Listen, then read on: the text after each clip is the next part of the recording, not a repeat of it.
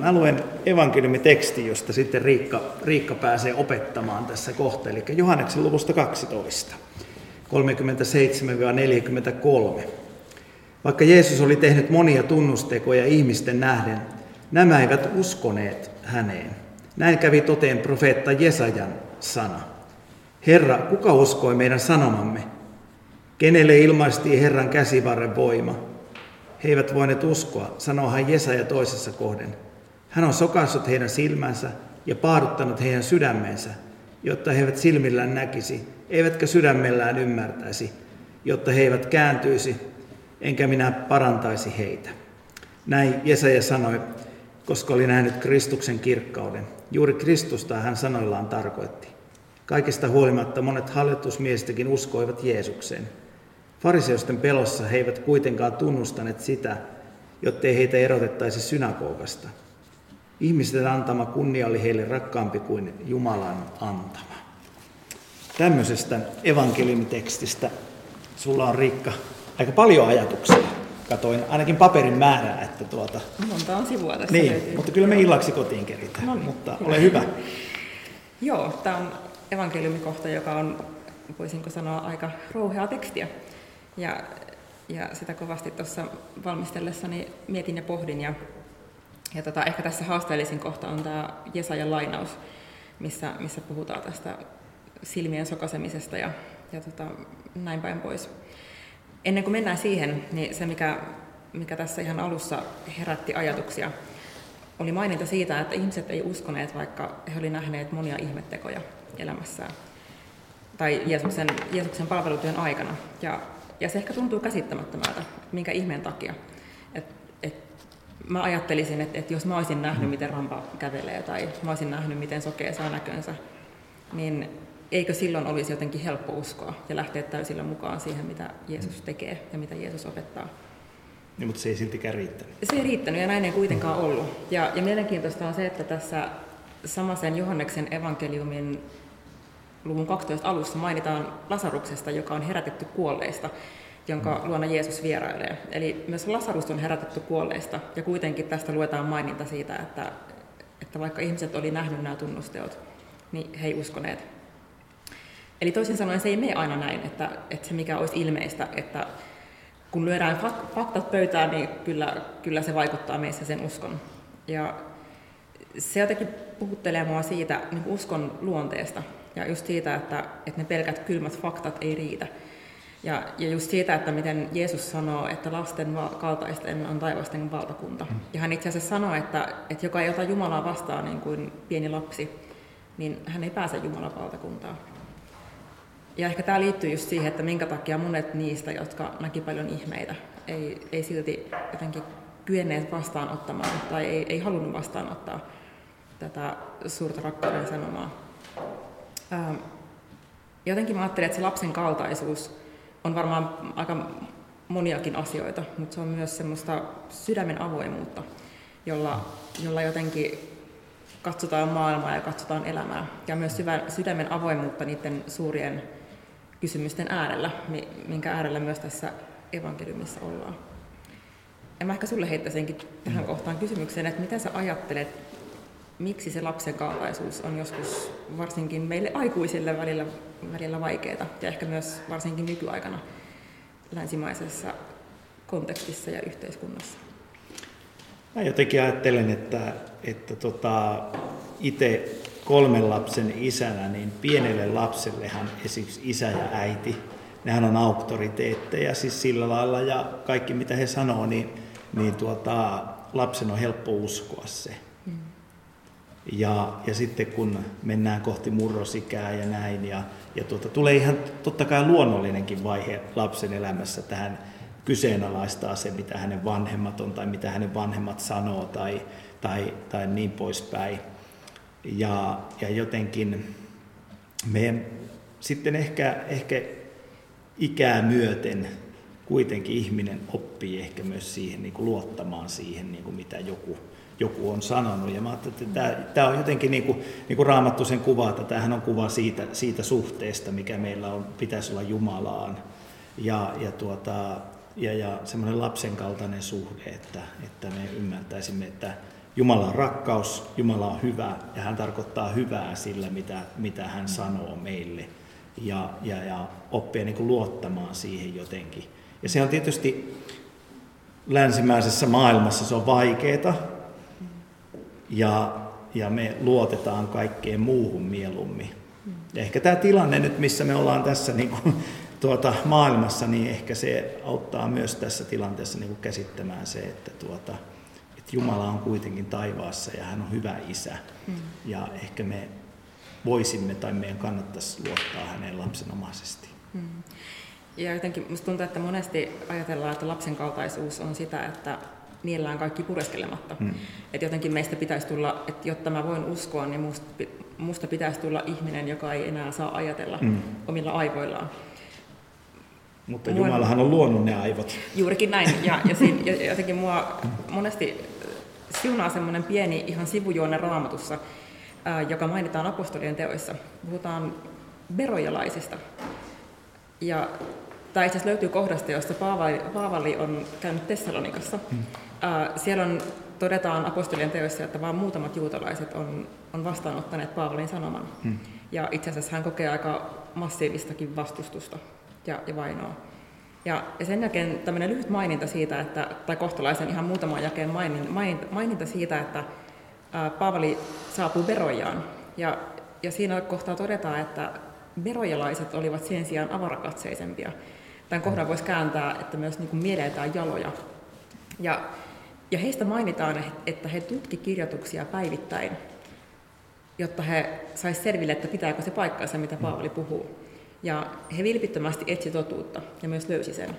Ja jotenkin mä ajattelen, että siinä verojalaisissa ihanasti yhdistyy se lapsen kaltaisuus, joka on avoin, niin kuin semmoista avointa, ää, avointa ja etsivää ja, ja jotenkin vastaanottavaa, mutta kuitenkin heissä yhdistyy myös se, että he vilpittömästi halusi niin kuin itse miettiä asian läpi ja, ja tutkia asioita.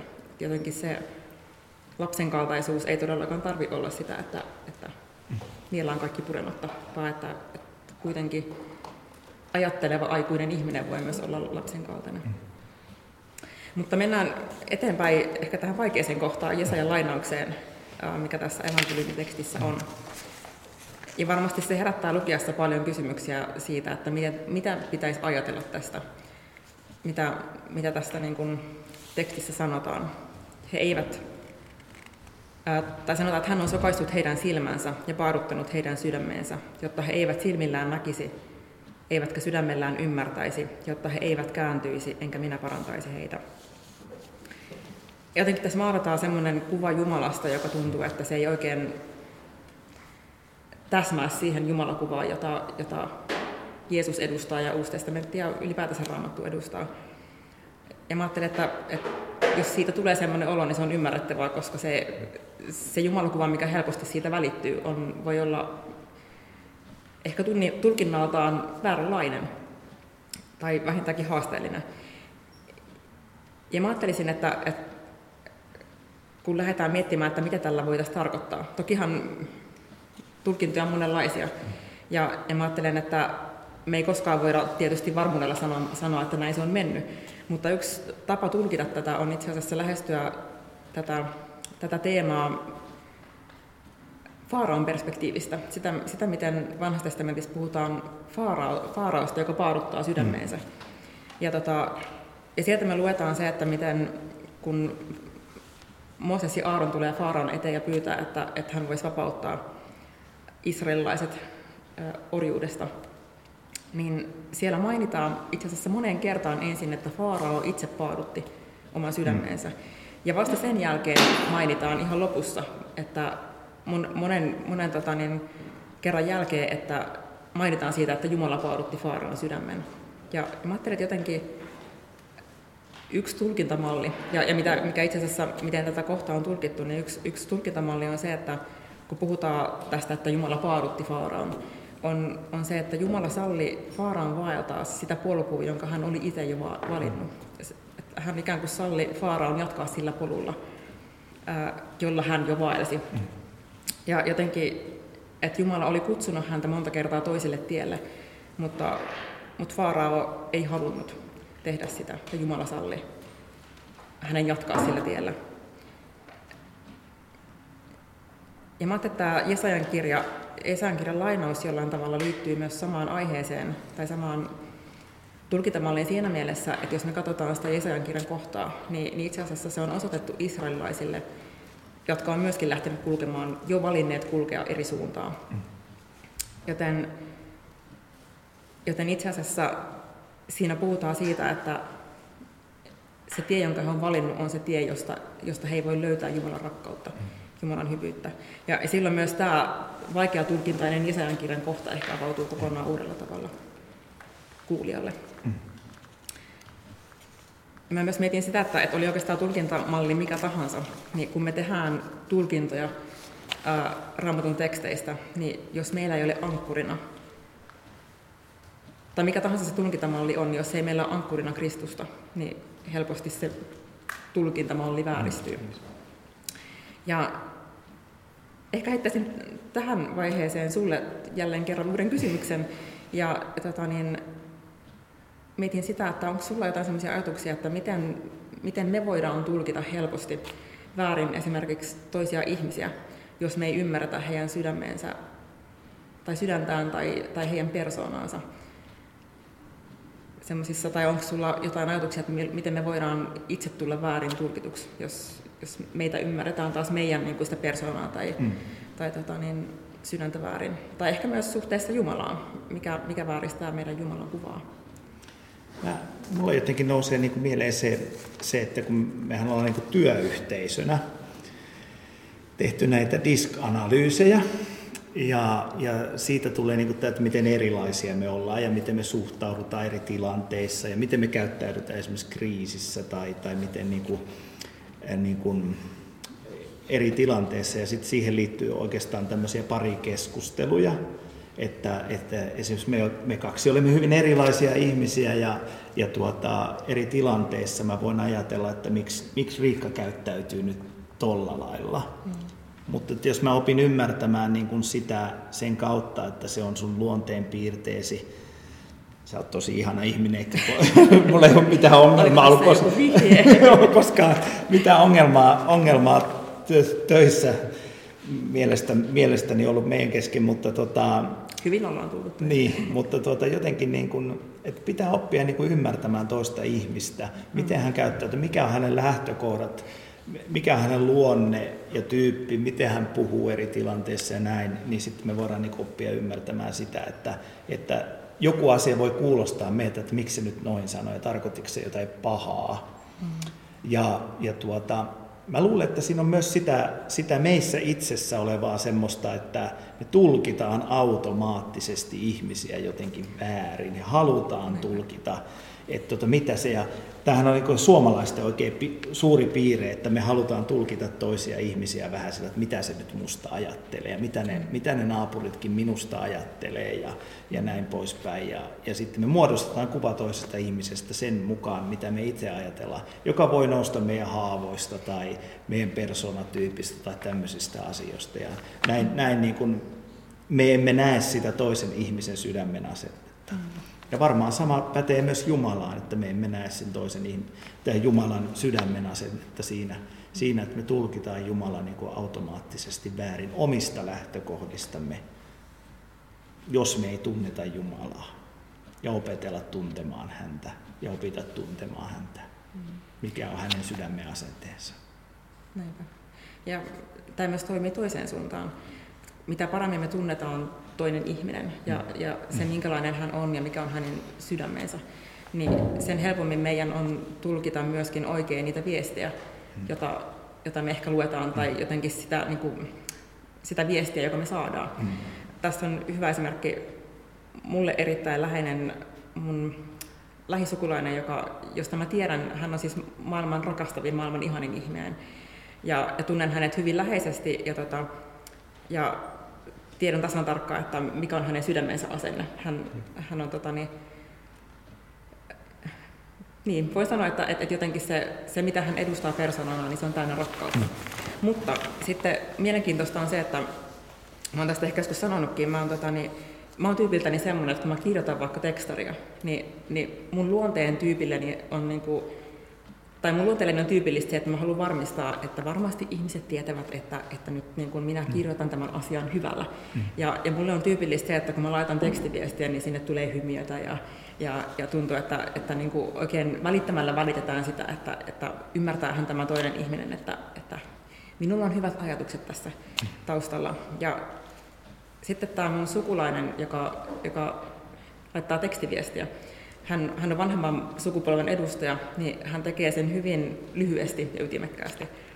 Ja tästä on esimerkki, siitä, tota, niin esimerkkitapaus on eräästä kerrasta, kun mä lähdin tuolta maakunnista kotia junalla. Ja hän sitten totesi, että, että laitapa mulle sitten viestiä, kun olet päässyt turvallisesti perille. Ja mä sitten tuun perille ja itselleni tyypilliseen, tyypilliseen tapaan laitan tekstiviestiä, että hei vaan, että hyvin ollaan perillä hymiö. Matka meni hyvin, hymiö. Niin kun, kiitos yhteisestä mm. ajasta, hymiö. Vähän kärjistän. Mm. Ja pistän tekstiviestin eteenpäin ja sitten hetken päästä kilahtaa vastaus, jossa lukee, että ok. Mm. Ja nyt jos mä en tuntisi tätä ihmistä, joka tämän tekstiviestin olisi lähettänyt, niin mun olisi tosi helppo tulkita se jotenkin mä heti alkaisin varmasti miettiä, että no miksi se sanoo vaan ok, kun mä oon laittanut tämmöisen ylitsevuotavan hymiöviestin. Ja jotenkin musta se kuvastaa hyvin sitä, että miten tärkeää on myös ymmärtää persona, joka on sen viestin takana. Mm. Koska nyt kun mä tunnen hänet, niin mulla ei hetkeksikään tule se olo, että, että ihminen jotenkin lähettäisi tämän viestin millään muulla asenteella kuin rakkaudella. Mm. Ja jotenkin kun me luetaan raamattua, niin että, että tämä kuvastaa hyvin sitä, miten tärkeää on ymmärtää se Jumalan sydämen asenne niiden raamatun tekstien takana. Koska muuten me päädytään siihen, että kun me luetaan näitä tällaisia kohtia, niin kuin Jesajasta mm. tässä luetaan, niin tota, meillä alkaa pyöriä sellaiset ehkä vääränlaiset kelat päässä. Mm. Ja, ja tämän Jesajan kohdankin me helposti ehkä nähdä, nä, Jesajan kohdastakin me ehkä helposti nähtäisiin Jumala, joka on semmoinen arvaamaton diktaattori, joka paaruttaa kenet tahtoo. Niin. Ja, ja se ehkä luo, jos mä kärjistän, niin luo semmoisen kuvan Jumalasta, joka, joka tota, taikasauvallaan liikkuu pitkin maata ja yhtäkkiä pam, toi ihminen on, onkin yhtäkkiä paatunut, vaikka hän vilpittömästi etsii Jumalaa. Mm. Ja, ja näinhän ei varmasti se ole asian laita, mutta ja tuossa oli just yksi tulkintamalli, jota, jota, jolla voidaan sitä tekstiä ehkä tulkita hieman eri tavalla. Mm. Mutta, tota, mutta just se, että miten niin se, kun me ymmärretään Jumalan sydäntä, niin, niin silloin meidän on, on myös helpompi tulkita mm. niitä vaikeitakin raamatun kohtia. Ja itse asiassa, kun me luetaan Uutta testamenttia, niin siellä on aika vahvoja ilmaisuja siitä, miten just Kristus on ankkuri sille meidän tulkinnalle. Ja luen muutaman kohdan, missä, missä varsinkin tähän viitataan. Esimerkiksi Johanneksen evankeliumissa luvussa 12, eli sama luku, josta luettiin äsken tämä evankeliumiteksti, niin Jeesus sanoi, että joka näkee minut, näkee lähettäjäni. Se on aika vahvasti sanottu. Joka näkee minut, näkee lähettäjäni. Ja pari lukua myöhemmin Jeesus toteaa, että joka on nähnyt minut, on nähnyt isän. Ja kun me katsotaan Jeesusta, joka, joka itsestään toteaa näin, joka on nähnyt minut, on nähnyt isän, niin katsotaan Jeesuksen elämää, miten, miten Jeesus rakasti, miten, miten hän oli ihmisten puolella, niin mä ajattelen, että, että se maalaa sellaisen kuvan Jumalasta, joka ei sovi yhteen sellaisen kuvan kanssa, että Jumala olisi sellainen epävarma mm. diktaattori, joka tässä, tässä niin kuin kulkee paaduttamassa ihmisiä mm. summamutikassa. Mitä ajatuksia sulle tästä heräsi? Niin, mä toi, toi on kyllä sä hienosti käänsit. Tuli vähän tämmöinen lutterimäinen kääntö tälle asialle. että tuota, et tuota, juurikin näin. Ja mä luulen, että se on aika yleistä ihmisille, että me nähdään niin kuin jotenkin Jumala tämmöisenä ää, pelottavana.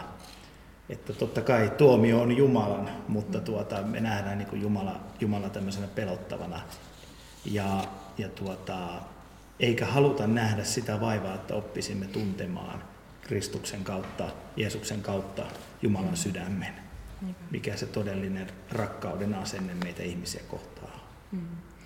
Ja silloin kun me tehdään tulkintoja raamatusta ja huomataan, että, että joku tässä kuvassa ei täsmää sen rakastavan Jumalan kanssa, mm. niin mä ajattelen, että silloin on aika havahtua siihen, että pitäisikö meidän ehkä näin arkeologisesti, äh, arkeologisin termein ajateltuna, niin pitäisikö me ehkä kaivaa joko syvemmälle tai kaivaa jostakin muualta, jotenkin mm. löytää erilaisia näkökulmia siihen mm. tulkintaan, jota me tehdään. Ähm, ja se ehkä tästä tekstistä, mikä, mikä, tai tästä raamatun evankeliumitekstistä, mikä jotenkin itseäni puhutteli, oli just se, että miten tärkeää on muistaa se, että Jumala on meidän puolella. Jumala mm. ei ole meitä vastaan. Ja, ja varsinkin tämmöisen koron, korona-aikakauden keskellä, niin, niin se, että, että jos, me ei uno, tai jos me ei muisteta sitä, että, että Jumala on ihmiskunnan puolella, mm. ja, ja se näkyy nimenomaan siinä, että hän on aktiivisesti rakastanut ensin meitä. Hän on mm. antanut oman poikansa tämän ihmiskunnan puolesta, niin se jos mikä puhuu just siitä, että minkälainen Jumalan sydän on meitä mm. kohtaan. Niin jos me unohdetaan tämä Jumalan ähm, sydämen asenne tällaisten aikojen keskellä, niin helposti me aletaan nähdä sitä vääränlaista Jumalakuvaa. Ja, ja päädytään siihen, että, että aletaan julistaa tuomion sanoja tai, mm. tai ää, muuta sellaista sen toivon ja, toivon ja rakkauden näkökulman mm. sijaan. Ja, ja mä uskon siihen, että tällaisenakin aikakautena Jumala kutsuu meitä lähelleen.